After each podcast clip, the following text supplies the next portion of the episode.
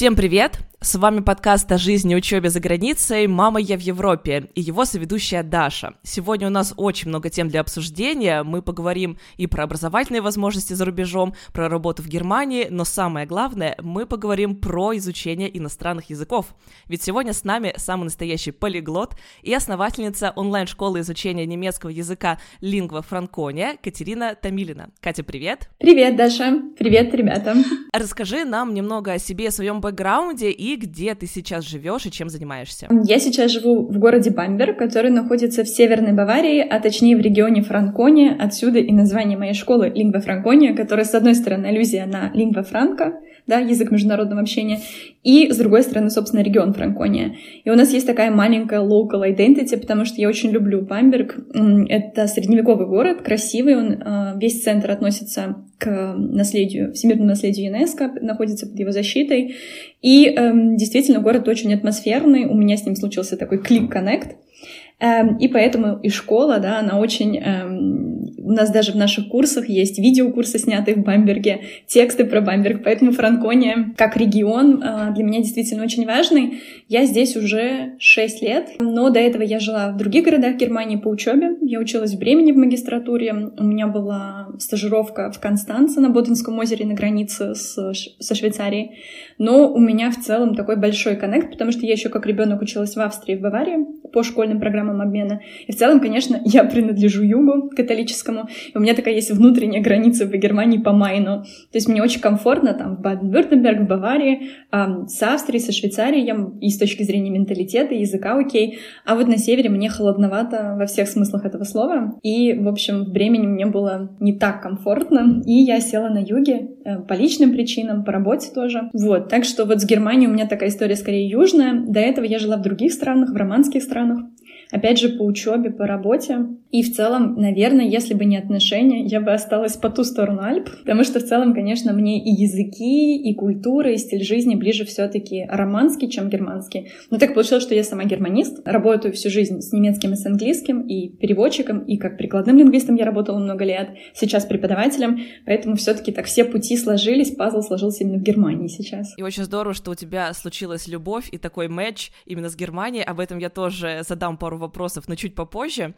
А я тебя представила как полиглота. А скажи, сколько языков в твоем активе? Эм, да, тут, наверное, правильно начать с того, эм, что можно называть владением, язы... владением да, и говорением на языке. Потому что понятно, что никакой полиглот не владеет всеми языками на одном уровне. И можно говорить там о шкале CFR, да, международной шкале оценки, там от А1 до C2. Понятно, что это такие условности. Мы живем не в мире языковых сертификатов. Я начну с конца самых лучших языков и закончу самыми худшими. Я свободно говорю на английском, а, немецком, итальянском на одном уровне приблизительно, и я работаю профессионально с этими языками.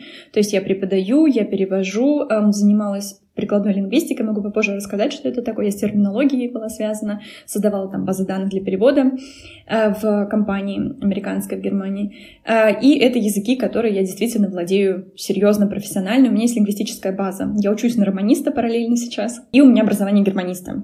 Э, другие языки у меня нет образования в этой сфере профессионального, а, и, получается, я действительно сама училась и с точки зрения практики, и с точки зрения лингвистики. То есть я читала там про историю французского языка или испанского. Но, конечно, у меня нет такой базы, чтобы их преподавать. И у меня эти языки не на C2. У меня когда-то был C1 испанского, но, думаю, ты сама прекрасно понимаешь, живя в Европе, изучая иностранные языки, что если ты не занимаешься языком, если ты его не практикуешь, он едет. Сейчас у меня испанский где-то B2. Что тоже очень высокий уровень. Да, но это говорение, то есть я свободно говорю, я все понимаю, я смотрю сериальчики, я общаюсь, у меня испанские друзья, я путешествую без проблем. Понятно, что пассивные вещи типа чтения у меня C1, C2, я могу читать и научную литературу, и художественную литературу а, со сложностями, понятно, да, в художественную литературу на любом языке а, это особый, да, такой кейс а, чтения, потому что исторические периоды языка, да, почитать там Сервантеса и носителю может быть где-то сложно. Эм, да, то есть испанский у меня пассивный очень классный, и я с ним периодически где-то по работе связана, но я его не преподаю и, разумеется, не позиционирую себя как блестяще владеющий испанским.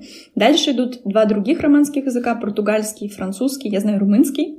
Сдала сертификат B1, когда нужно было, мне пришлось по программе его выучить. И они на таком уровне такого пассива. Э, к сожалению, у меня вообще нету практики их. Я очень люблю португальский, у меня есть друзья, но так получается, что, ну, пообщаешься ты по скайпу раз в несколько месяцев, это ни о чем. И как-то сейчас из-за работы, из-за того, что последние два года весь фокус на немецкий язык, даже при преподавая язык, все равно ты в нем развиваешься, все равно ты занимаешься дальше, пишешь там контент, создаешь курсы. И в итоге происходит такой фокус, к сожалению, монолингвистический, и это же это большая грусть в моей жизни, я из-за этого очень сильно переживаю, потому что мне нравится плюрализм, мне нравится мультилингвизм, но на это нужны ресурсы, на это нужно время, на поддержание языка, на тренинг.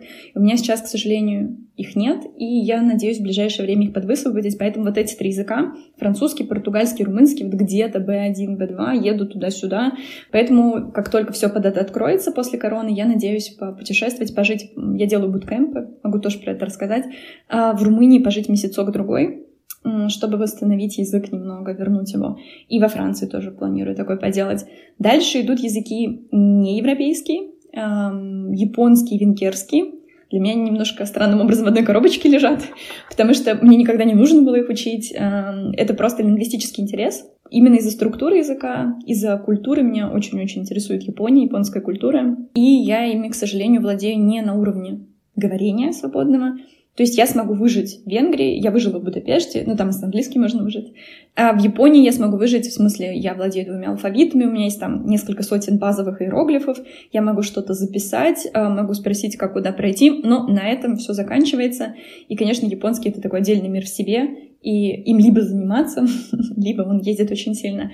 Плюс так получилось, что у меня образование в сфере медиевистики, и я знаю, соответственно, несколько мертвых языков.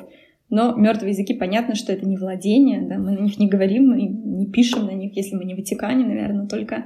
Поэтому у меня есть латинский, древний немецкий, средний верхний А с точки зрения перевода, да, анализа каких-то текстов, я умею работать с манускриптами, у меня были различные дисциплины, да, связанные с этим в учебе. Но это навык, который вроде есть, но вроде он как бы не очень применим в жизни нужен. Слушай, вообще это, конечно, очень впечатляет такое количество языков, и даже то, что ты говоришь, ну, у меня там этот на B1, B2, да я просто мечтаю, чтобы мой французский хотя бы на уровень B1 вышел, моя бы жизнь тогда качественно бы изменилась. А вот расскажи, когда у тебя вообще проявился этот неподдельный интерес к изучению иностранных языков? Было ли что-то прям в детстве? Да, слушай, интересная история. Дело в том, что я всегда считала себя моно... Мне всегда нравились языки, но мне до взрослого возраста в голову не приходило, что я могу выучить много языков. Это действительно было озарение, что я могу выучить больше, чем два. Так получилось, что у меня мама переводчик, немецкого языка, и мы, более того, закончили один вуз, один факультет, одну, ну, там разные, разные кафедры у нас были. То есть у меня немецкий и английский всегда были презентны. Я в детстве говорила на английском, у меня был детский сад на английском, и когда я не хотела учить немецкий дома, у нас постоянно были иностранцы, носители дома, э, меня вообще никогда не удивляли иностранные языки. Вот это точно. Мне всегда казалось супер нормальным, супер естественным, что кто-то говорит на одном, кто-то говорит на другом. В какой-то ситуации с каким-то человеком ты говоришь на одном другом языке.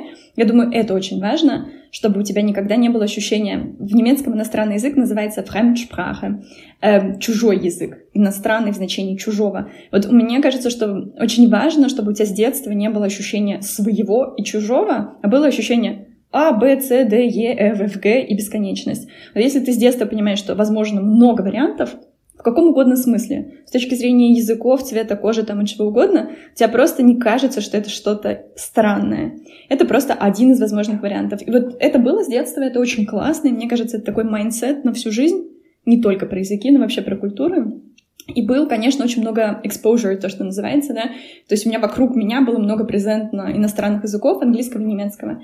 Эм, и когда моя мама хотела со мной говорить по-немецки дома, плохой вариант да, воспитания билингва, когда ты живешь не в среде, и оба родителя не носители. Это действительно один из самых плохо работающих вариантов воспитания ребенка билингва, потому что он реально неестественный. Ребенок же не дурак, он понимает, что мама русская, папа русский, живу я в России, зачем мне немецкий? Ну и плюс у меня мама очень традиционная такая система преподавания, и дети плохо учатся обычно у своих родителей. Она обиделась и решила отправить меня в Германию поэтому. И я не знаю ничего по-немецки, не умею там поприветствовать, я могла. Меня отправили к друзьям в Баварию. Я жила сначала лето, потом училась в гимназии почти год в Баварии. Сколько лет тебе было? 11-12. А потом перед поступлением меня мама еще разок на лето откинула, чтобы я, когда уже знала, что поступаю на германистику, чтобы у меня живой язык был нормальный, тренинг, меня отправили на несколько месяцев. Что было круто, это были друзья, и э, у меня всегда было очень живое общение и всегда очень окрашенное. То есть там говорили на диалекте, там была очень яркая своя идентити, поэтому у меня никогда не было ощущения, что есть Германия, немецкий язык, там стандартный язык. То есть всегда было некое exposure к чему-то локальному, региональному, диалектальному, поэтому я к этому очень толерантно, что ли, отношусь в целом. Да, получился, что немецкий был вот в этом возрасте, я думаю, что это принципиально важно.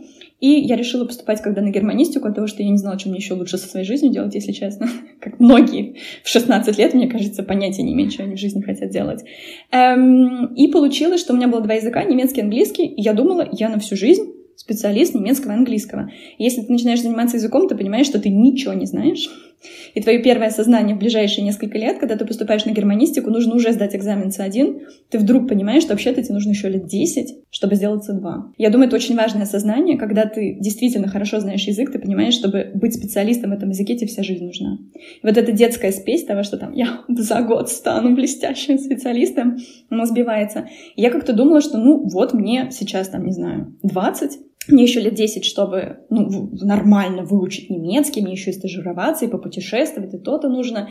Я бралась за все возможные там проекты. Я настолько окуналась в английский и немецкий вглубь, вширь, там, с прикладной точки зрения, что я даже не могла представить, что в меня влезет, грубо говоря, с точки зрения когнитивной даже, эм, что-то еще. И это все изменилось в один, в один год. Я поехала в Констанцию, у меня была стажировка ДАД, э, полугодовая для германистов. И у меня была очень лайтовая программа. К сожалению, ее сняли. У меня была стипендия, очень маленькая, но ее хватало вот только-только там аренду покрыть. Но тебе как студент много не надо.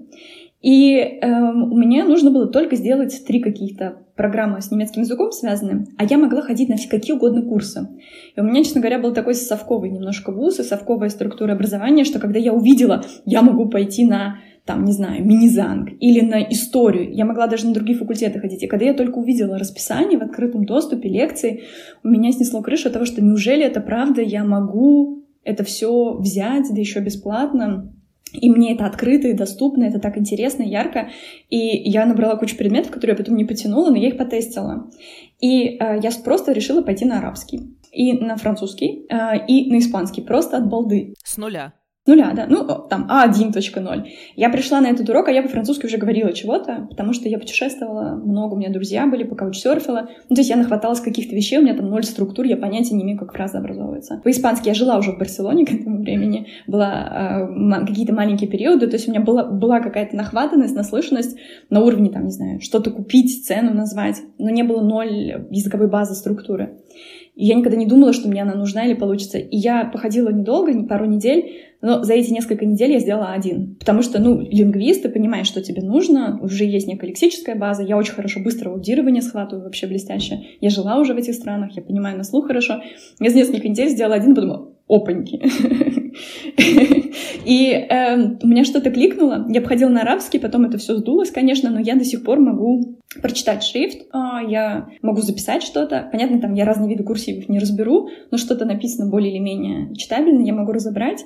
И это тоже очень круто, потому что, ну, хотя бы с алфавитом познакомился, понимаешь, что за логика вообще другая. А фарси, например, иран, да, иранский, пользуется арабским алфавитом с небольшими изменениями, то есть у тебя открывается сразу даже на уровне чтения правил чтения, да, уже другие э, языки, которые пользуются похожими алфавитами.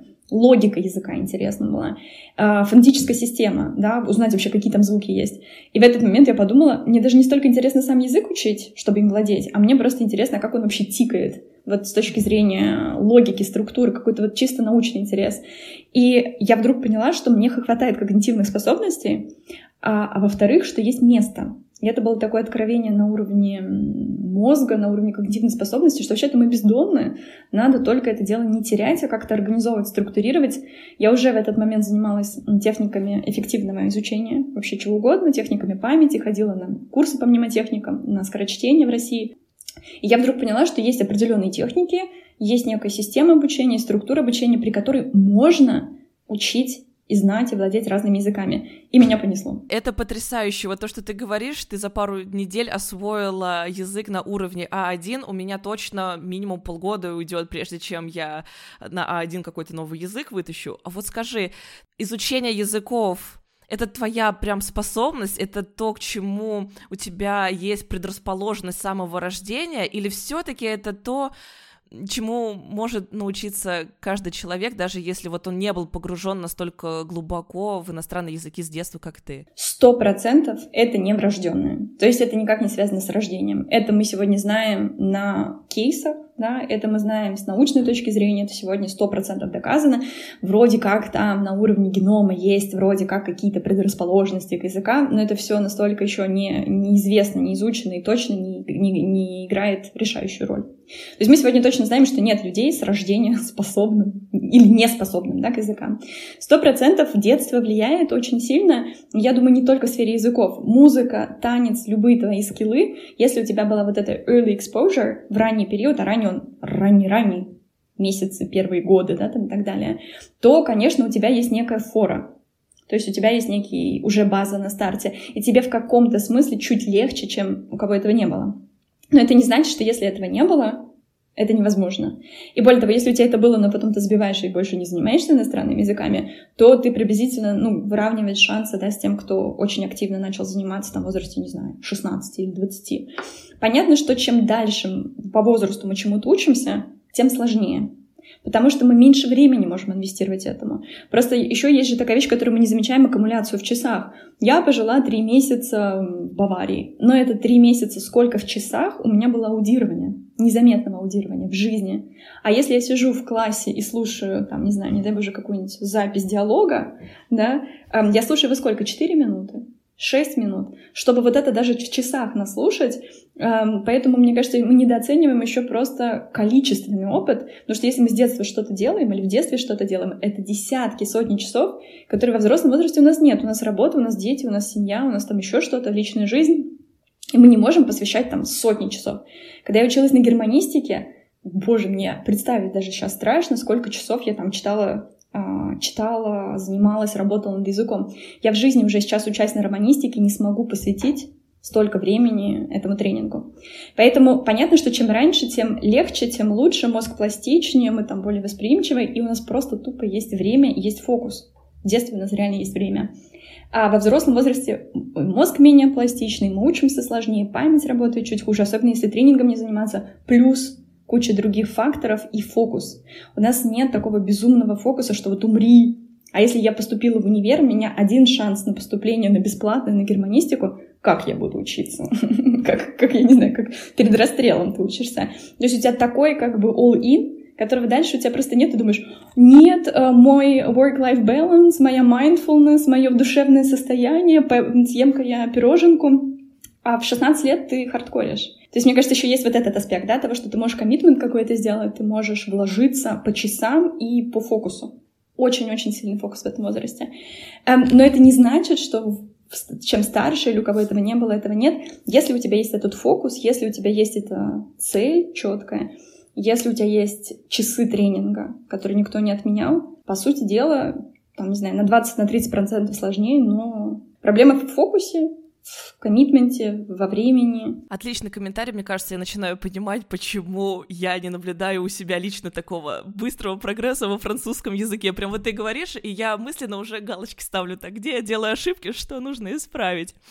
А вот ты еще упомянула, что у тебя был академический обмен ДАД, и вообще у тебя огромный послужной список, там и несколько вузов э, Германии, и программы Erasmus Mundus, и про то, как поступить на эти программы мы рассказывали в ранних эпизодах нашего подкаста, а вот тебе хочу задать такой вопрос. Что самого ценного и важного для себя ты вынесла из всего своего опыта обучения э, на разных программах за рубежом? Мне кажется, самая для меня такая ценность, я понимаю, что очень важно пользоваться любой возможностью, потому что you never know.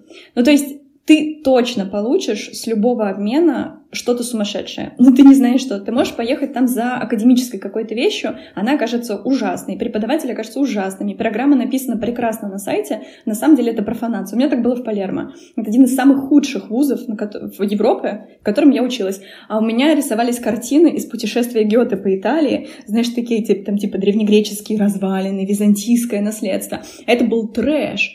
А, с, с чудовищной жизнью на юге Италии, когда ты физически там живешь в 2000-е годы, это жесть. А у меня были картины, там, знаешь, какие-то там полотен 19 века. Um, да, это оказалось не так, но что я получила с точки зрения итальянского языка, с точки зрения понимания культуры, того, что у меня все мои мечты там про юг, вообще юг Европы очень быстро изменились, и я пере... даже настроилась на север Европы жизни больше. Ты точно в любую программу, в которую ты впишешься, в любой проект, в который ты впишешься, он тебе что-то даст, но ты не знаешь что. Ты можешь планировать, что ты там получишь, а можешь получить что-то другое. Главное быть открытым, и главное что-то взять из этого. И если ты понимаешь, что у тебя был какой-то план А, и план А не сработал, у меня был план А сначала образование. Но в какой-то момент я поняла, что для меня это не образование, а языки я выучу за свою магистратуру, или там я влюбилась в итоге. Окей, но я взяла что-то, что изменило мою жизнь. То есть должен быть некий mindset, что ты что-то возьмешь классное, и если вот что ты хотел взять, зачем ты туда пришел, не работает, возьми другое. Если ты записался в сумасшедший крутой вуз, но у тебя нет социальной жизни. Так окей, возьми прекрасное обучение. Ну, не получается у тебя социальная жизнь. Или наоборот, у тебя чудовищный вуз, но ты там, не знаю, как какому-то хобби крутому научишься, потому что у них там, не знаю, клуб гребли есть или что-то в этом духе. И я никогда не слышала от адекватных ребят, которые ездили по обмену, что это было никак. Никогда в жизни. Это всегда был очень крутой опыт, но у каждого разного. У кого-то академическая сторона, у кого-то социальная, кто-то языки выучил, как я, да. Кто-то для себя решил, что это его точка переезда, то он зацепится, останется дальше, пойдет строить. Не знаю еще как и где и почему, но вот эта точка входа, когда ты можешь реально переехать, потому что ты решил, что ты хочешь уехать там из своей страны. Тоже вариант. Эм, и поэтому я не понимаю, как когда у тебя есть выбор, как можно принять решение против. Я смотрю это в Европе, у каждого европейца есть возможность поехать по программе Erasmus со стипендией и с бесплатным обучением на семестр и на два. И я не могу поверить, смотря на свой вуз, что у нас абсолютное большинство этой возможностью не пользуется. Мне хочется встать и крикнуть, ребята, вы идиоты, вы серьезно? Потому что нет человека, который съездил по Эразмусу, сказал бы ок. Нет человека, который съездил бы по Эразмус Мундусу, сказал бы ок. У кого-то был там опыт негативный, окей, но значит, это что-то настолько тебя перекоробило, изменило, что ты понял. Я знаю людей, которые, э, у них был такой конфликт с Россией, с культурой, с менталитетом, совсем. И в итоге после программы обмена они вернулись и нашли себя, э, найдя модель того, как они могут что-то менять, делать разницу, да, но вот у себя дома. И они поняли, что нет, им некомфортно, они не хотят оставаться в Европе. И это тоже ответ. Ну, то есть это тоже что-то, что тебя очень сильно меняет. Поэтому, а, я не могу понять, как, как родитель ты можешь не искать таких возможностей для детей. Меня пинали везде, начиная там от лагерей, заканчивая там вот этими поездками. Мои родители не богатые, они э, типа middle class совершенно, да, интеллигенция, но у них не было возможности. Они находили какие-то ресурсы, и финансовые, в том числе, сложно это было им, для того, чтобы и мой брат учился, он и в Лондоне учился, и в Берлине, и у нас обычная семья, и они находили программы обмена, чтобы у нас жили дети, у нас жили другие. А, был детский обмен, когда мы просто жили у кого-то в семье, и у нас в семье жили, мы были принимающей семьей. И это было бесплатно. И при этом у нас был язык дома всегда в России, потому что у нас были немцы, у нас были англичане дома. И вот это то, что нужно делать как родителю. Я понимаю, что своим детям я обязательно их выпихну лет в 10, 12, обязательно, куда угодно. И куда бы, если у тебя есть возможность в лагерь в Ленобласти, лагерь в Ленобласти классный. Есть там Никола Ленивец, где архитектурный лагерь, не знаю что, супер, туда. Есть возможность в Грецию отправить, супер, в Кипр, супер, в Германию, супер. Мне кажется, куда бы ты ни отправился или не отправил своего ребенка, это лучше, чем этого не сделать. Очень-очень ценный комментарий. Ключевая мысль, что если есть возможность, ею обязательно надо пользоваться. Вот в этом плане у меня есть несколько друзей, которые отучились по программе Erasmus Mundus, и потом такие, ой, а что-то мы недовольны остались этой программой, как будто бы это все было зря. А мне хочется сказать, ребят, ну вы получили такой колоссальный опыт, и новых много друзей увидели, мир посмотрели. Да не может быть, чтобы в вашей голове даже ничего не изменилось. Вы уже в любом случае не тот человек, каким вы были там два года назад, до начала этой программы, поэтому, да, вот это очень важный посыл. Ребята, если есть возможность, надо пробовать свои силы. Еще проблема в том, что люди часто говорят, а у меня не встречалось такой возможности, а у меня универа нет обмена. У меня универа был обмен у преподавателя, я была переводчиком, для переводчиков не было обмена. Что сделала я сама? Нашла программу и пошла не от своего вуза. У меня у вуза была программа ДД, но я под нее не попадала. Ты берешь и находишь. И я не верю, что нет программы, которая тебе не подойдет. Другое дело, что ты, может быть, не мэчиться с программой, ты тогда должен себя корректировать. Я поняла, что я хочу поехать за, по магистратуре за два года, и я писала диплом, чтобы меня взяли на эту тему. У меня вообще ничего в жизни не было связано с медиевистикой. Я хотела магистратуру по медиевистике.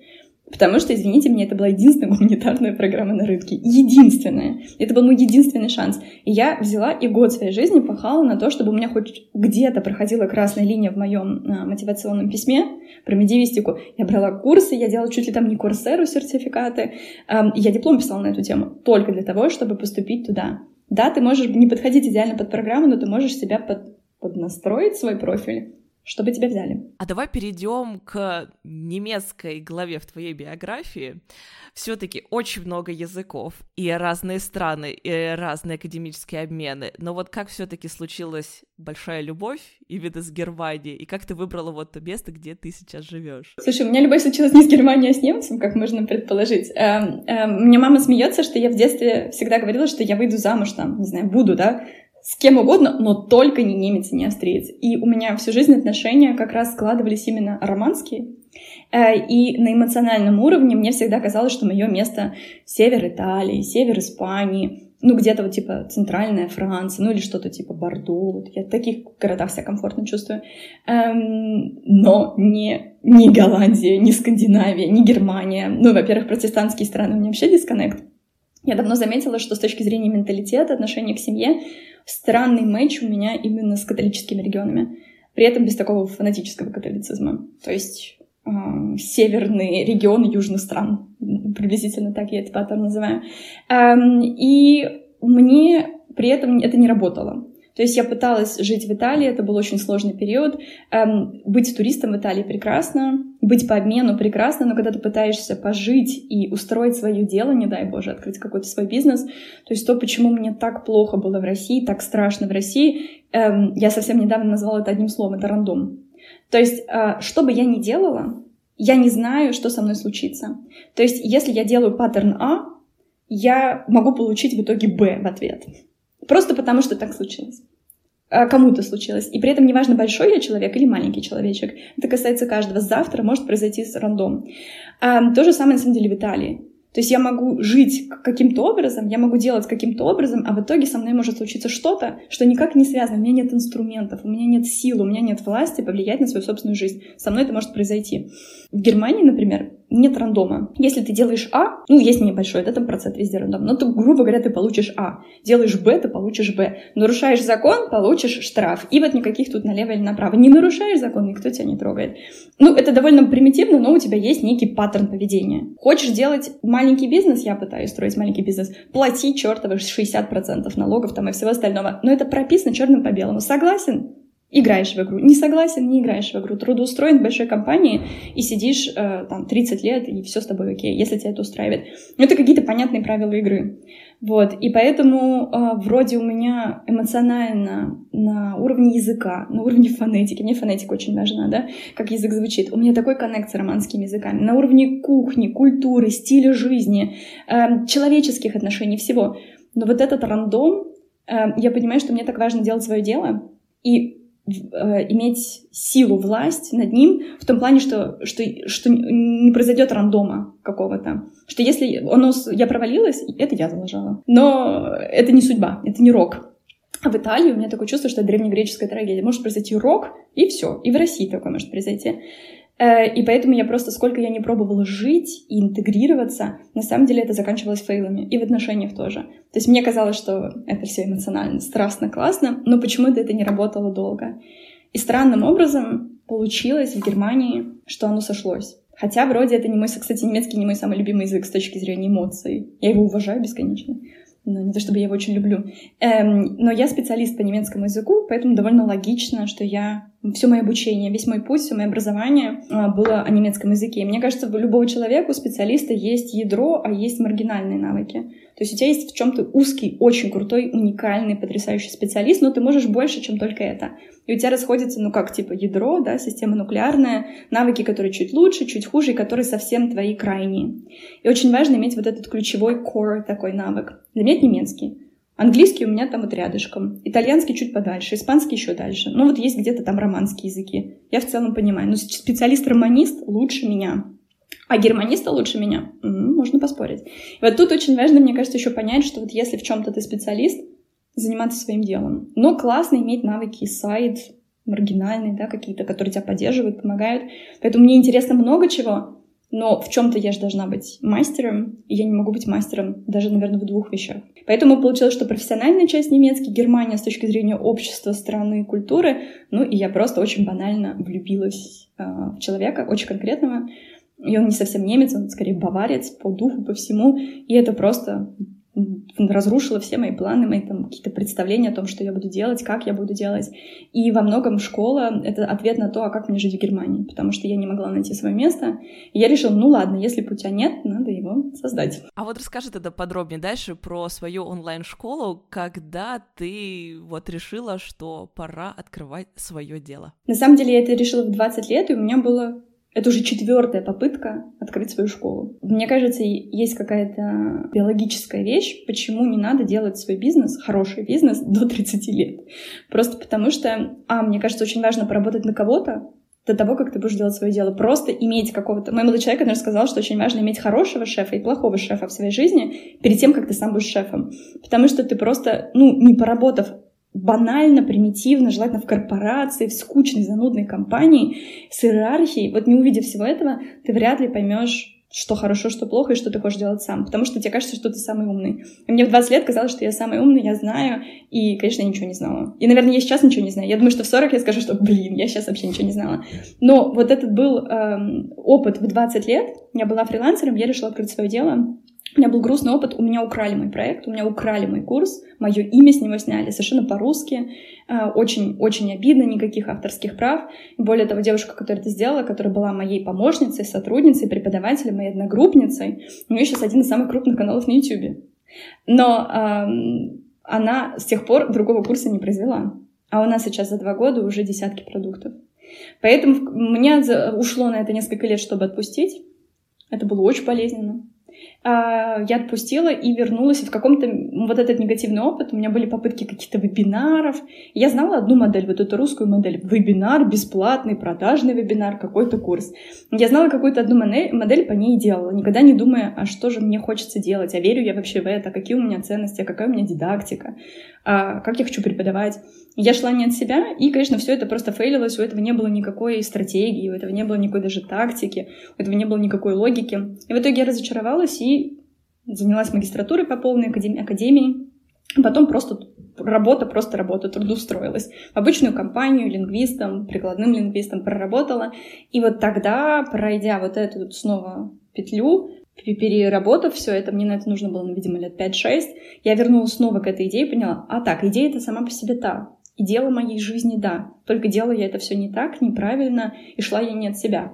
Я начала смотреть, а, а что я могу, а что я умею, в чем я хороша, а в чем у меня уникальность есть какая-то преподавание, потому что я все равно всегда параллельно преподавала. А на что были отзывы хорошие людей? Почему ко мне снова приходят? У меня нигде моей информации обо мне не было, у меня всегда были ученики десятилетия. В чем, как бы, сарафанное радио за счет чего идет? Я стала делать in-depth интервью, спрашивать своих студентов, типа, а что вам очень нравится? И потом стала ходить в стартап-сцену местную, очень маленькую, понятно, локальную, франконгскую, и смотреть, а как вообще ребята проекты делают. А, с другой стороны, вот просто, вот стартап, а что тебе надо? А как зарегистрировать компанию? А как бизнес-план написать?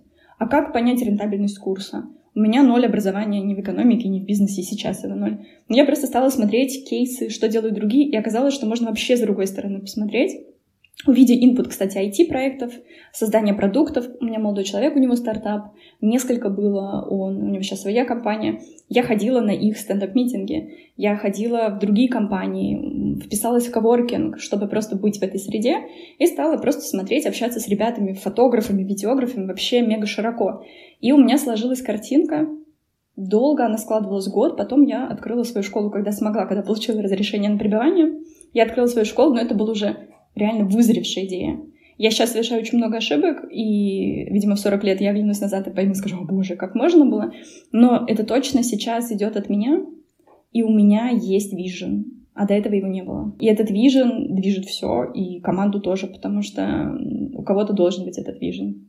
Да, наверное, но все того стоило пройти эти 10 лет, получить тот самый опыт, чтобы сейчас получилась та самая онлайн-школа, которой ты гордишься, которая тебя радует.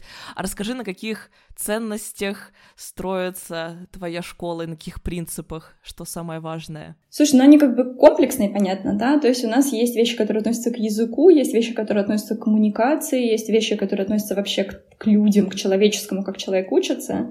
Это такие правила. У нас есть, кстати, они прописаны даже внутренние из команды, потому что все преподаватели, кто приходит, должны под этим кровью подписаться. То есть эм, в первую очередь у нас даже написано школа живого языка. То есть мы пропагандируем э, некую адекватность с точки зрения лексики, с точки зрения употребимости, с точки зрения разнообразия языка. То есть того, что нет одного единственного часто правильного варианта, о котором говорят в Ганновере, да, а вся остальная немецкоязычная три страны делают ошибки. Эм, то есть в первую очередь мы говорим о том, что очень важно, чтобы язык был современным, адекватным, меняющимся, отображающим реалии с точки зрения лексики. Поэтому мы берем живые материалы, то есть почти ну, больше половины материалов у нас свои. У нас есть носители, которые пишут тексты, адаптируют живые тексты для чтения, для аудирования, для всего. Конечно, есть особенно на начальных уровнях учебные тексты, там идеологии и все, но больше половины материалов свои. Вся наша грамматика у нас авторские материалы, мы переструктурируем информацию, и это тоже очень важно, работа с информацией. То есть мы не только учим языку, но мы учим учиться. И у нас есть в половине курсов встроенные курсы о том, вообще как в онлайне учиться, а как структурировать свои записи, а как вести глоссарий, а как эффективно работать со словарем, а что такое интервальное повторение, почему бесполезно зубрить, а как работать с мнемотехниками, а как запоминать грамматические маркеры слов, а как выводить это в речь. Это вещи, которые релевантны ну, не только для немецкого. Немецкого там есть свои особенности, не знаю, там, приставки глаголов или род существительных, которые надо запоминать. Но в целом это просто техники. Поэтому как бы большая часть — это эффективное обучение языку. То есть живой язык, эффективное обучение языку. Третий момент — это некий э, научпоп, я бы сказала. Мы довольно Видимо, у меня манера речи и подачи полуакадемическое. И, например, у меня есть видео на YouTube, есть комментики типа «нудятина», «скучновато». Ну, то есть есть люди, тиктокеры, да, по, по, по своему типажу, а есть люди, там, не знаю, лекции, которые ведут. Я, наверное, ближе ко второму типажу, моя команда такая же. Поэтому, да, у нас довольно просто, простым языком, но не примитивный. Мы как бы против примитива, поэтому есть некая науч... научная популярность у всего этого. Мы пишем статьи, занимаемся также культуртрегерством, есть лектории, где мы ведем лекции. Я читаю лекции, приглашаю других спикеров, и это откликается только определенной аудитории. Но, честно, мы только такую аудиторию и хотим.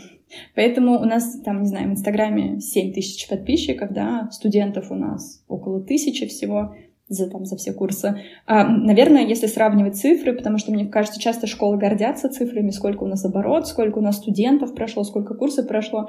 Мы гордимся тем э, число, частотностью возврата, что у нас студенты всегда возвращаются, почти всегда проходят несколько курсов, и как бы в экосистему входят и в ней остаются.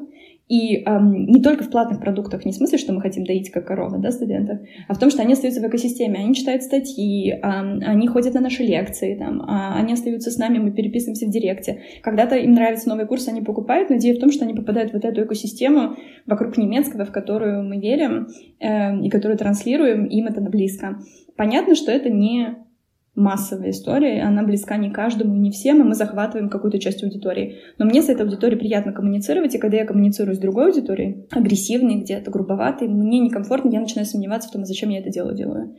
Поэтому, получается, мы растем очень медленно, очень естественно. У нас нету рекламы. Мы один раз пробовали, отказались от этой истории. Немножко таргета, но в целом мы как бы растем через ивенты, через какие-то вот коллаборации, через такие штуки. Приходит мало людей, те, кто остаются еще меньше но они все наши. И вот нам с ними вместе по пути. Поэтому это школа в смысле не только школа, которая курсы ведет, а школа в значении, знаешь, как древнегреческая школа, у которой есть там какая-то философия, какая-то идея большая. Это, конечно, культур-трегерская идея. То есть вот эта полуакадемичность, да, какая-то научная популярность, эм, культуртрегерство о том, что язык не в изоляции находится, поэтому очень большая часть — это страноведение. В разговорных клубах мы всегда очень большую часть уделяем как раз страноведению, Германии вообще, культуре, географии, каким-то таким вещам истории человечности. Ну, то есть у нас есть какой-то определенный модус коммуникации, ведения уроков, очень вежливый, с дистанцией, но без какого-то, знаешь, а по-немецки это говорится на одном уровне глаз. То есть мы со студентами на одном уровне глаз. То есть уважительно, без какого-то давления. Все понимают, здесь уже взрослые люди пришли учить язык. Это не как в наших там советских школах. Да, и не без какого-то, ну, знаешь, мне, мне кажется, в России есть типа э, английский ПДСМ, я вас заставлю. И мы, у нас есть какое-то, ну, такое мягкое отношение к тому, что, например, у, все доступы остаются у людей навсегда. Мы не пытаемся создать искусственную ситуацию там стресса или трэша. И так стресс. Учить язык любому человеку стресс. Покажи мне, кому это не стресс. Делать ошибки любому человеку стресс. Поэтому мы стараемся максимально как-то найти жибельный вариант, который еще сочетается с жизнью людей, потому что у всех разный ритм. Хотя мы довольно интенсивно работаем. Почти все наши курсы — это интенсивы. Вот. И, да, то есть техники обучения, коммуникация с людьми какая-то адекватная, нормальная, просто человеческая. Прозрачность очень важна. Мы показываем, как мы создаем продукты, мы говорим там о ценообразовании, и мы говорим, там, я говорю иногда о налогах, каких-то вещах, да, которые меня давят тоже. А, прозрачность в плане материалов. Мы не ксерокопии какие-то из учебников берем, вот вы по ним учитесь, мы платформу показываем, мы сами кодим, создаем свою платформу, сами рисуем свои майнд-карты по грамматике, переструктурируем все материалы. Сейчас я делаю курс по произношению, мы рисуем сагитальные разрезы, показываем там форму языка внутри, мы отсматриваем видео, рентген и МРТ, накладываем друг на дружку, находим среднестатистическое, фотографии, и на основе этого делаем дигитальные разрезы, не из учебника 60-х. И это колоссальный как бы, объем работы и процесс интересный. Поэтому, мне кажется, еще и за материалы нас очень уважают, за такой серьезный подход к ним, полуисследовательский, потому что мы все из академии вышли, и я, и моя команда. И, конечно, когда мы создаем новый курс, у нас очень большой research идет перед этим на основе именно data. Вот что я хотела отметить, мне очень импонирует то, что вы включаете и научные исследования, методики в то, как правильно э, обучать языку, и мне кажется, вот твоя личная история, это тоже будет э, такой а, большой плюсик к тому, чтобы люди поняли, что стоит, какая история стоит за созданием этой школы. Э, хотела еще, знаешь, пару вопросов задать, вот именно по тому, как организованы ваши занятия. Вы занимаетесь в мини-группах? Зависит. У нас супер разные есть. У нас э, есть разные форматы. У нас есть курсы-курсы и разговорные клубы. Понятно, что в разговорном клубе нужно говорить. И если у тебя 10 человек, сколько ты за 90, за 60 минут говоришь время говорения?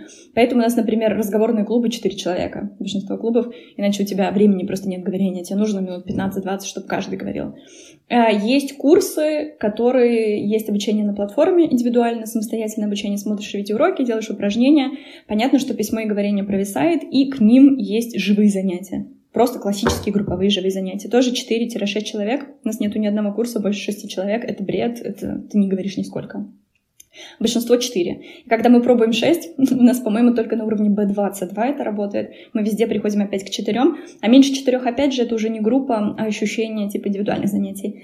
И другой формат, нужно вообще курсы по-другому строить для индивидуального обучения. Потому что есть плюс, но есть и минус в индивидуальном обучении, они гораздо более скучные. А вот игра, делать какие-то активити, можно в группе. Да, и к тому же иногда хочется практиковать язык с кем-то, кто вот плюс-минус на твоем же уровне, а не всегда говорить вот с профессионалом, который тебе уже быстро как носитель языка, и ты такой, как будто маленький ребенок двух слов связать не можешь. Вот, да, поэтому наш такой компромисс. Понятно, что обучение в онлайне всегда хуже, чем в офлайне, всегда менее интересно и мотивирующе, поэтому как бы нет ответа, да, единственного правильного на вопрос, но мы его ищем, мы экспериментируем с форматами, с размерами, но мы точно понимаем, что у нас группы маленькие. Поэтому у нас и стоимость даже минимальная. У нас же преподаватели все немецкую зарплату получают.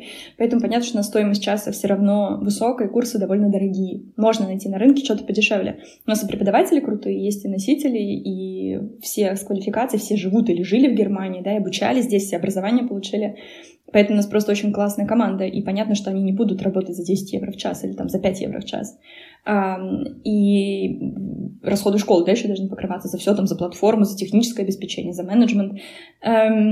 И да, то есть есть вот эти группы, мини-группы. Есть при этом формат спринтов, это очень один из самых, по-моему, любимых, самых популярных курсов в нашей школе. Эм, это я украла как художник из IT-разработки продуктов. 14-дневными шажками ты разрабатываешь какой-то продукт, какую-то фичу. И она должна быть за эти 14 дней там имплементирована, и ты делаешь ретроспективу, насколько она встроена, хорошо получилось, нет и дальше. То есть ты небольшими майлстоун работаешь, а такими спринтами. Мне это очень понравилось в разработке курсов, мы сами так работаем. И получились сами курсы такие. То есть это грамматическая чистка. Ты берешь только одну маленькую тему. Например, эм, в немецком есть система падежей, и это комплексная вещь, которая влияет на разные части речи. На артикли, на местоимения, на существительные, прилагательные. Мы берем и тренируем всю систему падежей. Обычно, когда ты учишь язык, ты проходишь падеж за падежом и у тебя нет комплексной системы. И вот мы смотрим на логику, сравниваем с русской системой. Я там рассказываю еще про индоевропейскую систему падежей, куда пропал творительный и предложенный падеж, что случилось там. Вот у людей получается обзор, складывается картинка очень комплексная. Но не только на уровне знания, на уровне практики. Ты занимаешься каждый день, час-два часа, маленькими подходами, и это тренинг. То есть у тебя в день около сотни примеров для тренинга. И в приложении, и э, в, в тестировании, и на платформе. То есть ты смотришь видеоурок, где тебе раз... маленький-маленький кусочек разобрался, ты его дрилишь просто количественно адски. Проблема в том, что когда тренируешь грамматику, у тебя обычно 20 примеров. 40 примеров. А этого недостаточно, просто недостаточно, потому что некоторые вещи нужно как гвозди забить молотком. Просто количественно. И в устной речи, и в письменной речи, разным видом, да, и на распознавание, а не просто вставляние окончаний. Вот, и поэтому мы работаем 14 дней каждый день с тренером, который тебе сдает отвечать на все твои вопросы. Вопросы там сотни обычно в чате. И вот у тебя идет твой тренинг, есть тестирование, и за 14 дней ты закрываешь какую-то проблему, которая очень болезненная. Там, с глаголами связанные, со с приставками связанные, с предлогами связанные, с прилагательными. А, и вот спринт — это очень крутой курс, на нем обычно от 50 до 100 человек, в среднем у нас человек 70 обычно участвует в каждом спринте. И спринт очень популярный, обычно кто прошел один спринт, дальше идут на другие спринты, ну, какие, в зависимости от проблем, да. А, и тут курс, который не ограничен. Есть вещи индивидуальные. Например, на курсе произношения это коррекция. Это почти логопедическая коррекция. Нужно менять настройки речевого аппарата. Сейчас у меня группа 4 человека. До этого 5 курсов были только индивидуальная коррекция. Не на аудиосообщениями, а с живыми занятиями. И понятно, что я не могу больше там 15-20 студентов иметь. Физически это нереально, чтобы быть действительно погруженным. Поэтому у нас курсов много разных, но они все на маленькое количество людей рассчитаны, за исключением спринтов. Но у вас также есть э, классические, скажем, курсы, вот общий немецкий язык, уровень А1, А2, Б1 и так далее. У нас есть три уровня сейчас, потому что разработка хорошего курса, представляешь, мы все материалы сами составляем, сами платформу ходим, все упражнения делаем, носители это все проверяют. Тут просто есть такие как бы лупс, да, кусочки проверки еще очень большие. А, понятно, что я одна, преподаватель со мной работает, либо я создаю с носителем, либо еще один преподаватель. Мы вдвоем втроем создаем, там, не знаю, около сотни упражнений на курс, тексты, видео, платформа. Это просто колоссальный объем. А мы ведем же несколько курсов еще параллельно. Поэтому просто мы, созда... мы создаем продукты медленно, медленнее, чем это хочет рынок, но мы не готовы поступиться качеством, поэтому у нас есть фокус-группы, кстати. Это то еще, чему очень полезно научила наука нас, мне кажется. И я не знаю других школ, которые делают фокус-группы. То есть до того, как у нас платный продукт, он откатывается, собирает все синяки. Часто вообще мы не, несколько раз не открывали курс, потому что он не работал. Эм, или мы там что-то очень активно меняем после, когда, после прокатки фокус-группы бесплатный. А, Кать, очень импонирует то, что ты рассказываешь про свою онлайн-школу. Ребят, если вы неравнодушны к немецкому языку, то, пожалуйста, присоединяйтесь. Все ссылки на онлайн-школу вы найдете в описании к этому эпизоду. А теперь давай перейдем к вопросам от наших слушателей в инстаграм-аккаунте нашего подкаста мы уже делали анонс о том, что у нас будет полиглот, и поэтому ребята задали свои вопросы по поводу изучения языков. Давай начнем с самого простого. С чего начать учить язык? Произношение, алфавит, грамматика и так далее. Да, слушай, это очень частый вопрос. А, я уже, знаешь, думаю когда-нибудь сделать FAQ, собрать в целом про изучение языков где-нибудь на страничке. Точно не с алфавита. Алфавит в большинстве языков тебе нужен, когда либо ты произносишь что-то типа аббревиатур, когда тебе важно по буквам, либо там e-mail назвать, либо имя, если у тебя супер странное русское имя, из там 20 букв, тогда тебе важно уметь произносить по буквам, но это не первое, что тебе точно нужно. Поэтому, мне кажется, очень большой стереотип про алфавит, а он реально тебе нужен в большинстве случаев аббревиатуры, что-то по буквам произнести, e-mail и имя. То есть классно уметь произнести свой e-mail и свое имя, и все. Эм, важно начинать с правил чтения. Правило чтения — это соотношение графема фонема, то есть то, как слово пишется. Думаю, ты прекрасно, особенно во французском, а, понимаешь, что это может быть большой проблемой или, например, в итальянском маленькой проблемы. Но а, проблема в том, что мы не можем хорошо запоминать лексику, если мы не уверены в том, как слово произносится. Мы все равно в большинстве случаев видим слово написанным, а нам очень важно знать, как оно произносится просто на уровне когнитивного. У нас происходит когнитивный диссонанс, если мы не уверены, как оно произносится, мы не можем его запомнить. Если ты представишь, когда ты говоришь, что вытаскиваешь слово, в первую очередь, по фонетическому подобию, что-то с «п», что-то с «па», «па», «па», «па», «пара», «папа», приблизительно так, ты вспоминаешь обычно по первым слогам. Поэтому, если ты, например, не уверена, как какое-то буквосочетание читается, как вот эти тильды, какие-то диакритические значки, да, например, в французском эти акценты, да, ударения, открытый, закрытый звук «э», «э», если ты, у тебя вообще даже нет понимания, твой мозг просто ставит блок и отказывается запоминать эти слова. И у тебя будут колоссальные проблемы при запоминании слов. Чтение, в принципе, проблема. А аудирование невозможно, потому что если ты не знаешь, какой набор звуков в этом языке есть, ты их не будешь распознавать. То есть тебе для твоего фонематического слуха, просто чтобы распознавать слова акустические, тебе нужно знать, из каких единиц они состоят. Поэтому понимать вообще, какие звуки есть, в принципе, в этом языке, а каких звуков в твоем родном языке нет, а какие похожи, эм, это очень полезно. То есть в первую очередь нужно научиться читать графема фонема, типа вот эти буквы обозначают такие звуки. Часто есть варианты. В этой позиции так, а в этой позиции так. А буква сочетания АУ вообще произносится как У, да, например. Или там, а в немецком как ау, как дифтонг. И вот если у тебя есть какая-то языковая интерференция, например, из немецкого, она может быть как в плюс, ну, как и в минус, да, например, из английского ты такой, а, вот почему слово осень, а, чертов французский у вас был в среднеанглийском, поэтому это о. Вы ты такой, у тебя какие-то инсайты из английского, ах, вот оно что, ах, вот оно что. А может быть, наоборот, с каких-то других языков ты там ругаешься, что опять непонятно у вас. Если ты пришел с португальского, ты такой, о, назальный, ну, знаем, знаем, любим вас все ваши а, о, э, да, там через нос произносящиеся. Поэтому первая задачка, самая важная, освоить правила чтения. Обычно это уходит несколько недель. И если ты фокусируешь, как всегда, если на чем ты фокусируешься, ты делаешь это быстро. Потрать полторы-две недели, чтобы на сто процентов освоить правила чтения. Все буквы сочетания, как они произносятся, какие звуки есть. Сегодня YouTube прекрасный. Так и называется. Правила чтения. На английском про любой другой язык можно найти. Э, на это уйдет несколько недель. Дальше нужно выучить то, что я называю простой фразой. В каждом языке есть особенности построения простого предложения, неподчиненного предложения в настоящем времени. Во многих языках есть помогательные глаголы типа «быть» и «иметь», по крайней мере, в европейских. И какие-то глаголы, которые меняются, у многих глаголов меняется окончание по лицам и числам. «Я делаю», «ты делаешь», «он делает». Выучить личные местоимения «я», «ты», «он», «она», «мы». А дальше есть языки, где есть артикли есть языки, где есть какие-то детерминативы. Что-то может стоять перед существительным. Это различные местоимения, этот, тот или прочие штуки. И это учить не отдельными словами, а связками.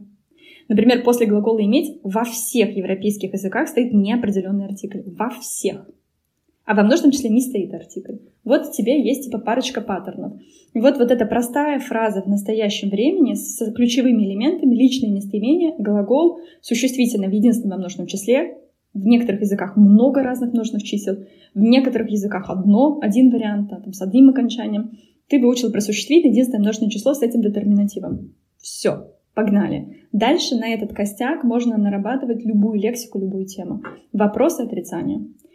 Вот эта простая фраза в настоящем времени со вспомогательными глаголами и с простыми глаголами, ну, в каждом языке есть свои сложные глаголы, где-то они сильные, где-то они неправильные, в настоящем времени меняются — ты постепенно начинаешь нарабатывать вот эти глаголы, но в целом, имея вот этот скелет, дальше идет мясцо. И ты берешь темы, которые тебе принципиально в жизни важны. Есть темы, без которых нельзя. По сути дела, начальные 5-10 тем, они везде одинаковые во всем языке в любом языке, да, который ты учишь, там рассказ про себя, ориентация в городе, заказать еду в кафе, там, не знаю, про время поговорить и описать свою рабочую там рутину какую-то. Семью и хобби. Ну, да, и ты можешь выбрать, с одной стороны, что тебе максимально релевантно для этого, для жизни, а с другой стороны, ну, есть просто набор первых 10 тем, которые все равно тебе нужно так и так взять. По сути дела, любой учебник А1 тебе их даст. Отлично, полностью раскрыли, мне кажется, этот вопрос. В каких случаях работает грамматика-переводной метод? В нескольких. Я, кстати, его защитник иногда бываю, э, и, потому что модно сегодня его ругать вот, э, защищать всякие коммуникативные штуки. Вопрос в том, что, знаешь, я думаю, что любая методика — это как одежда. Не бывает плохой или хорошей одежды. Если ты пойдешь в хайкинг э, ботинках в оперу, это неуместно. Если ты пойдешь в вечернем платье на Альпы полезешь, тоже неуместно. Вот методика тоже не бывает одной гениальной методики, бывает то, для чего она нужна.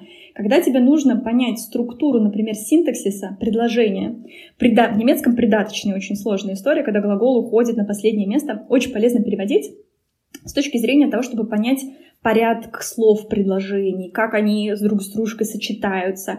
Но тут есть не только грамматико-переводной метод, можно еще работать с чанками, с такими блоками, кусочками предложения. Но тут бывает очень полезно, чтобы сравнить. Вот в русском так, а тут так. То есть, когда тебе нужно что-то контрастивное, это бывает полезно. На уровне синтаксиса очень часто, на уровне конструкции в предложении это полезно. С временами, когда ты работаешь, тоже очень полезно. Все зависит от того, что ты переводишь, зачем ты переводишь и в какой теме. Это может быть очень полезно на уровне не целого предложения, а мини-чанков. У нас на спринте по, по падежам мы часто делаем «мою маму», ты должен на автомате очень быстро произнести мою маму в винительном падеже женского рода с правильными окончаниями. И вот тогда мы делаем перевод с русского, но это не предложение, а это маленькие такие чанки, как лексические чанки, такие же грамматические чанки. Здесь это может быть очень полезным. 200 раз на автоматизм и на скорость. Важно очень быстро это делать. И устно, не только письменно. Тогда это работает очень грустно. Перевод часто только как письменное что-то воспринимается, но иногда это полезно делать в устном. Тут, конечно, очень важно понимать, где, зачем и в какой пропорции ты это делаешь, и не злоупотреблять. Часто это точечно очень полезно. Говорят, что для изучения слов лучше запоминать слова при помощи объяснения их на английском. То есть, например, cunning – clever at getting what you want, а можно просто cunning – хитрый. Какой из вариантов использовали вы? Я бы даже сформулировала, какой из вариантов предпочтительней. Эм, смотри, ну по поводу изучения слов, во-первых, есть огромное количество техник, и нет правильный или неправильный. Есть, во-первых, для определенных вещей полезно, например, тебе не запомнить э, последовательность звуков, супер странное, которое вообще у тебя не ложится. Ну ты просто 10 раз смотрел на слово, не можешь его выучить. Тут есть фонетические мнемотехники, которые тебе по подобию помогают его, его запомнить.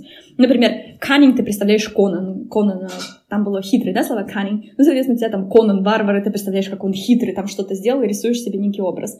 Это очень крутая. Я защитник фонетической мнемотехники, ее часто ругают, говорят, произношение тебе портит, ты запоминаешь каннинг. Но если ты дурак и запоминаешь как каннинг, то, конечно, это портит. Но на самом деле у нас на мнемотехнике целые спринты построены. У нас за несколько дней запоминают 150 глаголов все, независимо от возраста. Потому что эта техника работает, если ее правильно по шагам делать.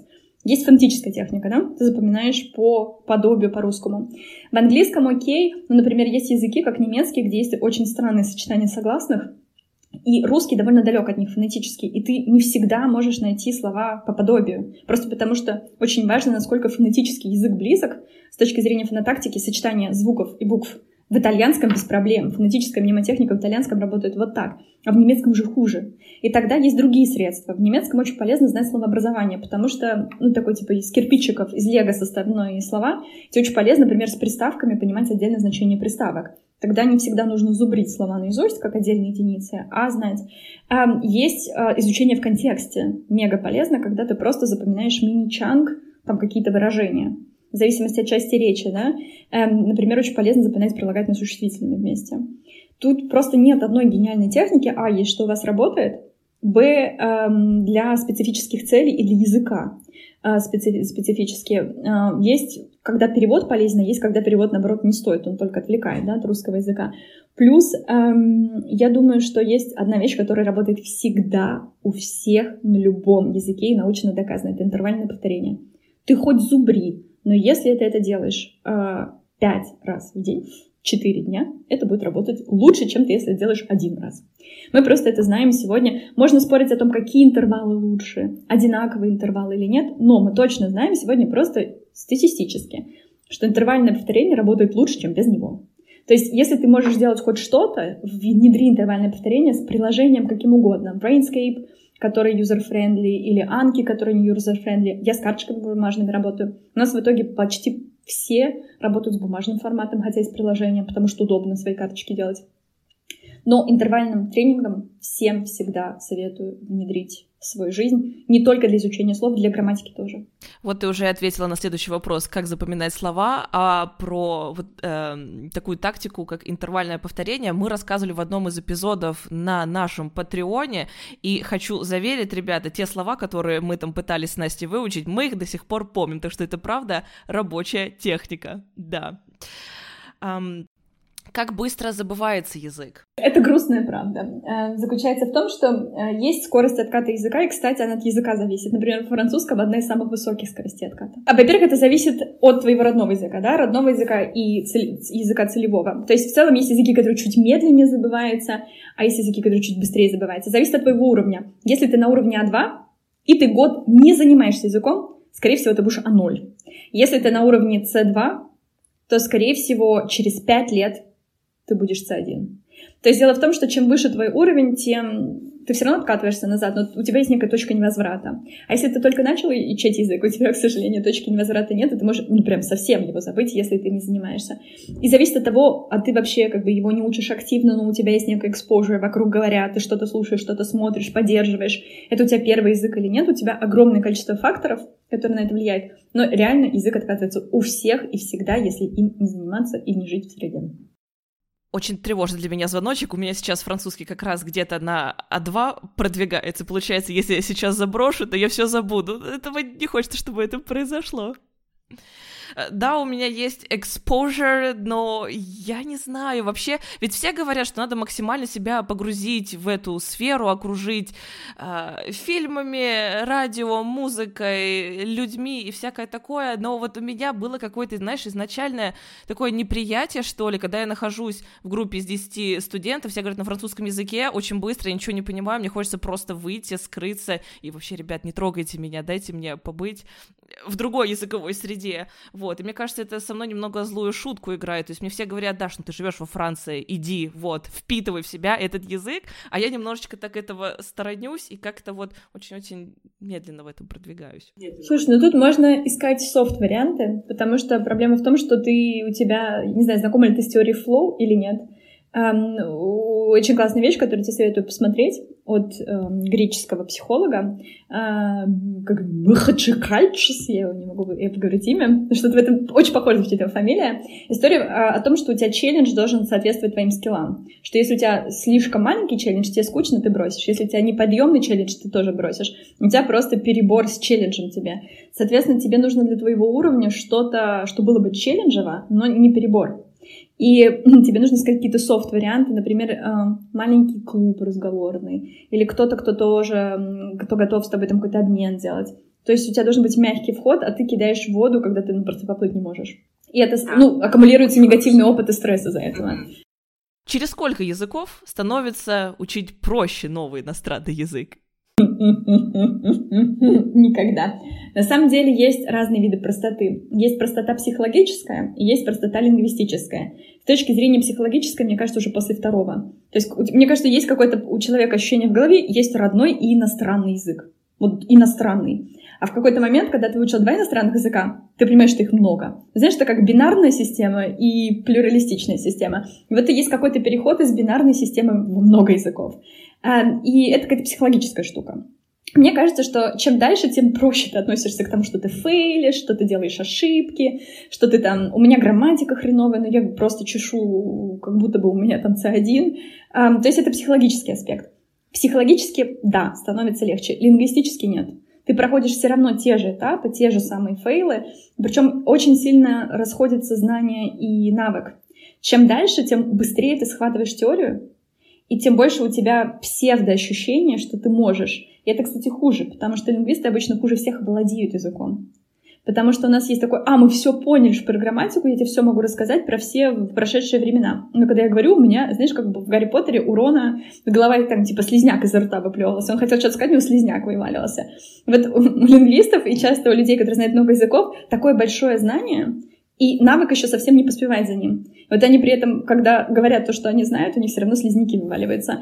Поэтому а, тут как бы есть еще обратная сторона, до того, что очень быстро схватываешь теорию, ты все понимаешь, еще до того, как тебе преподаватель объяснил, тебе скучно на занятии, но ты должен все равно пройти тот же самый путь, что проходят все остальные, его нельзя перескочить. Ты не можешь проскочить период ошибок, ты не можешь проскочить период плохого произношения, там не можешь проскочить то-то, то-то, то-то, а при этом ты хочешь, потому что у тебя уже есть такой опыт, я ж, я что уже 10 могу, а ну это все, одиннадцатый все равно будет таким же хреновым у тебя.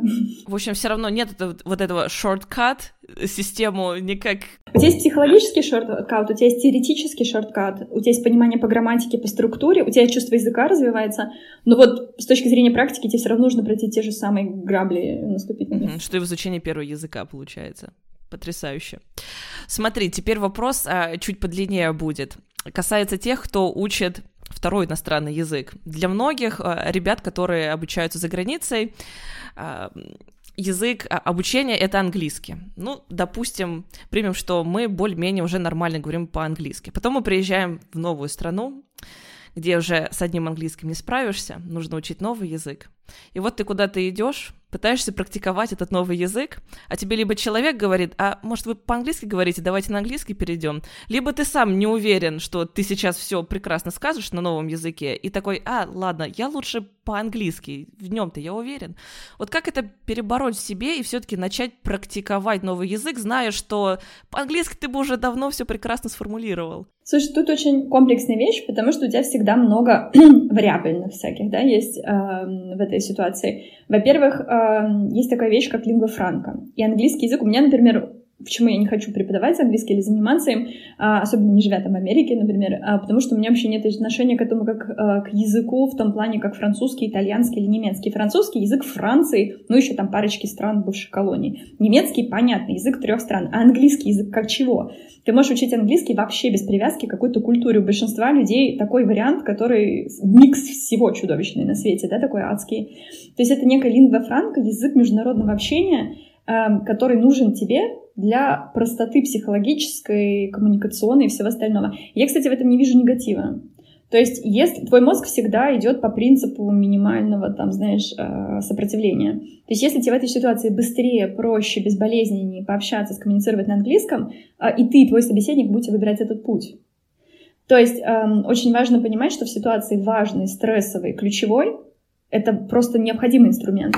Поэтому очень важно начинать с ситуации не стрессовой, не ключевой и не очень важной, когда ты можешь расслабленно в этой ситуации, знаешь, некого комфорта, не челленджа, э, переходить на этот язык, потому что если ты придешь в какое-то государственное учреждение, тебе нужно получать разрешение о пребывании, ты, тебе будет настолько не до того, чтобы попрактиковать твой французский. Тебе очень важно, чтобы у тебя там все было правильно заполнено. Поэтому важно начинать э, с таких каких-то, знаешь, безопасных пространств, создавать их себе, искать их себе, естественно или искусственно, да, создавать, типа виде клубов там и так далее, чтобы переходить на этот язык. А второй момент психологический. Если тебе не нужен этот иностранный язык страны, в которой ты живешь, ты делаешь свою PhD, и ты прекрасно понимаешь, что ты поедешь на постдок туда, где у тебя будет постдок. И это не факт, что это страна, туда, где ты получишь стипендию. И, скорее всего, это будет, там, не знаю, Америка, или Германия, или Голландия. В этот момент ты не соврешь своему мозгу. Ты можешь соврать другим людям, но ты не можешь соврать самой себе, что тебе на самом-то деле этот язык к черту не нужен. И тогда вопрос, зачем? Эм, вот, и я думаю, что проблема в том, что пока у тебя не будет задачи, пока у тебя не будет цели, ты, ты будешь соскакивать, ты не будешь. И, возможно, последний вопрос, но такой общий. Возможно, есть несколько советов. Как в целом перестать бояться говорить? Mm, это тоже, знаешь, вопрос про такую пилюлю, да, эм, красную или синюю. Вопрос очень комплексный, потому что обычно страх говорения в целом а это момент гораздо более психологический, чем лингвистический. И работать с ним нужно с двух сторон. И со стороны языка, и со стороны психологии. Эм, у меня на курсе произношения очень часто вскрываются такие вещи, которые никак не связаны с немецким языком, потому что, например, какие-то звуки не произносятся, у человека оказывается зажата челюсть, или, например, эм, интонации не те, оказывается, что человек говорит не громко, а он всю жизнь боится высказывать свою точку зрения. И вот мы отраб- работаем произношением, потому что тут физиология, тут лицо, тут внешность, тут презентация, тут куча вещей реально психологических, вскрываются такие драконы, что я какой-то момент решила прекратить преподавать произношение, у меня половина начинала психотерапию после этого, э, потому что вскрывались драконы у людей, которые, правда, до этого уже были годы. Потому что голос, речь часто это только внешняя сторона медали, за которой идут какие-то другие. Потому что есть люди, например, я это не хорошо, не плохо, у этого есть и плюсы, и минусы. У меня есть 100 слов, у меня есть вот эта базовая конструкция, и я начну лепетать на любом языке и с кем угодно. В этом есть минус, потому что у меня мало мотивации расти и улучшаться. И там иногда полезно было бы бояться ошибиться, просто здоровое было бы это что-то. А есть люди, наоборот, у которых колоссальный страх ошибки. И тут надо работать психологически, почему, откуда это растет, с чего растет. И вопрос в том, что есть проблема, есть решение, но проблема не одна.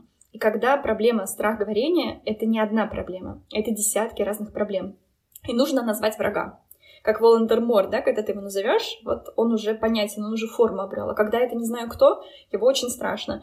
И честно, за страхом говорения у людей скрываются разные вещи. У кого-то социальная среда, что он живет в среде, а вокруг там, типа, его не принимает, он там иммигрант или что-то в этом духе. Нужно с этим работать. У кого-то история, что он на всех языках боится говорить. А у кого-то история реально лингвистическая. Вот он просто, у него было куча теории, куча курсов быстро 1, Б, А2, Б1, Б2. У него просто не было тренинга говорения. Ему нужен репетитор, с которым у него просто репетитор будет молчать, и с которым он будет просто часы наговорит. И это проблема вообще ноль психологии, проблема только тренинга. У него не было довольно много разговорной практики. Но тут, наверное, нужно сделать некий анализ причины и анализа ну, вообще человека, да, его кейса, чтобы понять, в чем причина. И часто либо это индивидуальными занятиями закрывается, но крайне редко это закрывается тем «иди говори на улицу». Крайне редко это решение. Катя, спасибо тебе огромное за развернутые ответы и за всю нашу беседу было безумно интересно. Я думаю, все наши слушатели точно для себя подчеркнули новую информацию, воодушевились и пойдут учить новые иностранные языки уже, да, исходя из э, понимания внутренней потребности, проработав все психологические блоки, и тогда-то они точно заговорят, и все у них получится. Еще раз повторюсь, ребят, что если вы заинтересованы в изучении немецкого языка, то ознакомьтесь с онлайн-школой Lingua Franconia, все ссылки будут в описании к этому эпизоду. Катя, спасибо тебе огромное. Спасибо большое, Даша, за, за встречу, за приглашение. Была очень рада познакомиться и желаю удачи вашему подкасту. И мы желаем удачи и процветанию вашему проекту. А с вами, дорогие слушатели, мы услышимся через две недели в новом выпуске. Оставляйте обязательно свои отзывы и комментарии по поводу нашей беседы с Катериной. Мы будем очень рады. Всем пока. thank you